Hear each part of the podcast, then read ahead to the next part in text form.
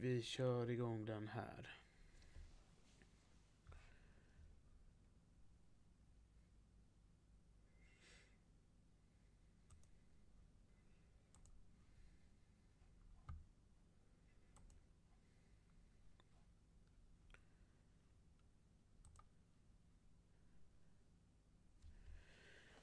Sådär, välkomna till eh, streamen här från Distansakademin. Idag, tisdagen den 8 november.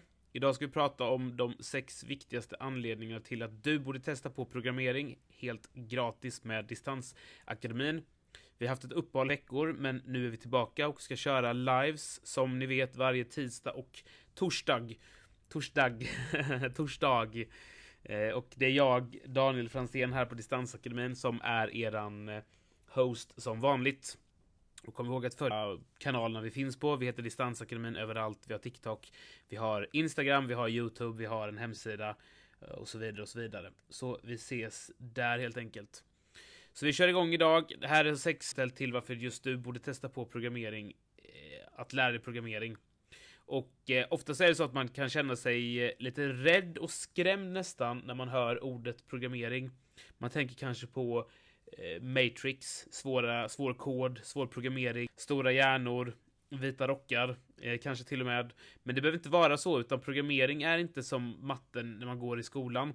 Jag själv var inte speciellt bra på matte i skolan, utan jag klarade precis, alltså nätt och jämnt matte B.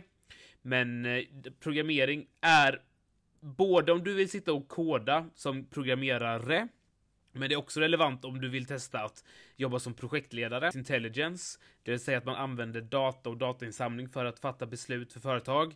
Eller om man vill jobba med machine learning.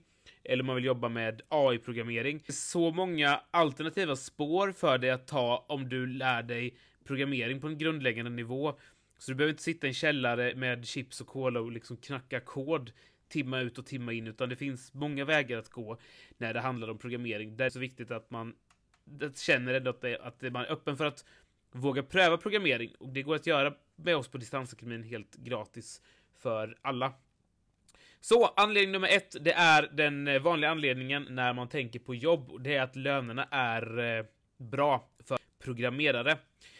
Eh, en bra sak det är att medianlönen för en programmerare i Sverige är 48 900 kronor per månad. Det är bra lön, alltså det är medianlönen då, så det är snittlönen. Och det innebär att man får ut typ mellan 32 och 35 000 i lön. Och som vi alla vet så är inte lönen allting, men det är viktigt eh, såklart att eh, en viktig parameter när man skaffar ett nytt arbete på programmerare, vilket gör att man sitter i ett bra förhandlingsläge om man vill förhandla om sin lön. Till exempel när vi hade Redcapes så anställde vi personer direkt från högskolan som var typ 25. Precis när de personerna vi anställde som nyexad programmerare fick ett erbjudande från en av våra kunder eh, att gå över till kunden och börja jobba där istället för att vara konsult från Redcapes. Och då erbjöd de eh, 45 000 i eh, månaden för den personen och han var typ 26 då. Så det är, tycker jag i alla fall, ganska bra löneläge att gå in på. Men sen är det inte det viktigaste, men det är ändå ändå viktig parameter att ta med sig när, det handlar om att eh, man ska bestämma vilket jobb man vill ha. Eh, men eh, det viktigaste när man tittar på attraktiviteten på arbetsmarknaden, det är också att man kan ofta välja då vad man vill jobba på för företag, för projekt och sen såklart kan man starta eget, vilket vi såklart också är förespråkare av om man vill det och jobba som konsult.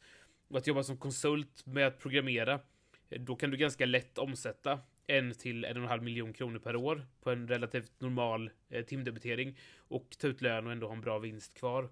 Så att du får en attraktiv plats på arbetsmarknaden, vilket jag tror är viktigt att ta med sig. Nummer två är värdefull färdighet att ha på CVt. Och det är just det här att dataprogrammerare är en önskvärd färdighet för att allting typ idag är digitaliserat och finns på digitala plattformar. Eh, dataprogrammerare behövs för typ alla företag. behöver det när de bygger sina sådana här kassasystem och sånt till startups som ska göra så här digitala tjänster. Så det är mycket digitalt fokus och det är hela tiden så sker en digital transformation i världen. Vilket innebär att om man har en förståelse för programmering så ökar eran attraktivitet på arbetsmarknaden på ett väldigt... Jag tror att det är relevant att eh, ta med sig det. Och eh, inse att även om man inte, som sagt, då kanske blir en person som kodar hela tiden, så kan, kan man förstå grundläggande vad programmering innebär så är det ändå en stark fördel att ha med sig på arbetsmarknaden. Den tredje eh, orsaken går tillbaka till det vi pratade om tidigare med mycket jobberbjudanden. Och det är just att tänka att om man har en grundläggande förståelse för vad programmering är så finns det mycket att jobba som dataprogrammerare. Eh, du kan jobba som projektledare. Alltså du kan jobba med ett team av eh, programmerare som du leder. Du kan jobba med att transformera en verksamhet digitalt. Du kan jobba med att samla in data för att här, fatta beslut med typ business intelligence. Du kan jobba med att eh, eh ställa om lina från ett analogt mätverktyg, mätsätt till ett digitalt mätverktyg, mätsätt. Det finns typ hur mycket som helst att göra om man eh, kan pro programmering, även på en grundläggande nivå. Och det är så mycket mer attraktivt om ni söker jobb som typ eh, robot, robottekniker, om ni också kan programmering, till exempel i C-sharp. Så det är eh, en väldig styrka att ha med sig att man har läst ett par kurser i programmering för typ alla yrkesgrupper skulle jag säga. Eh, nummer fyra är att du kan arbeta varifrån som helst. Och det är såklart attraktivt för många. Planeten jorden idag mindre än vad det var för, ja, säg 20 år sedan. Som programmerare så har man sin dator och du har typ två skärmar och sen så har du kanske ett par hörlurar om du vill ha det. Och har du den setupen så kan du jobba varifrån som helst egentligen i hela världen. Och det är ju såklart väldigt attraktivt, för då kan man, det är många som har som dröm att sitta på typ en strand eller så här liten palmhydda i Thailand på stranden där och jobba som programmerare ett par timmar per dag och sen kasta sig i det härliga vattnet och liksom bada eh, de här plattfiskarna. Och det är trevligt såklart. Du kan jobba varifrån som helst. Eh, och så länge du har internet och en dator så kan du koppla upp det och liksom jobba. Eh, punkt nummer fem egentligen, den eh, går vidare och spinner vidare på den parametern. Det är just det här med flextimmar och det, det innebär då att du är väldigt flex, flexibelt. Att jobbar du från Thailand så jobbar du på natten alla andra i Sverige. Men ofta om du jobbar ett projekt så kan du göra så att du, du gör din del av programmeringskoden, sen laddar du upp den på ett repo som det heter då, och sen så jackar det in i projektgruppen och sen kan du vara med endast på typ Eh, alltså stand-ups när du har en typ av projektmöten, om ni kör då enligt Scrum-metodiken, där ni går igenom vad ni har gjort under veckan och hur ni kan utveckla samarbetet vidare.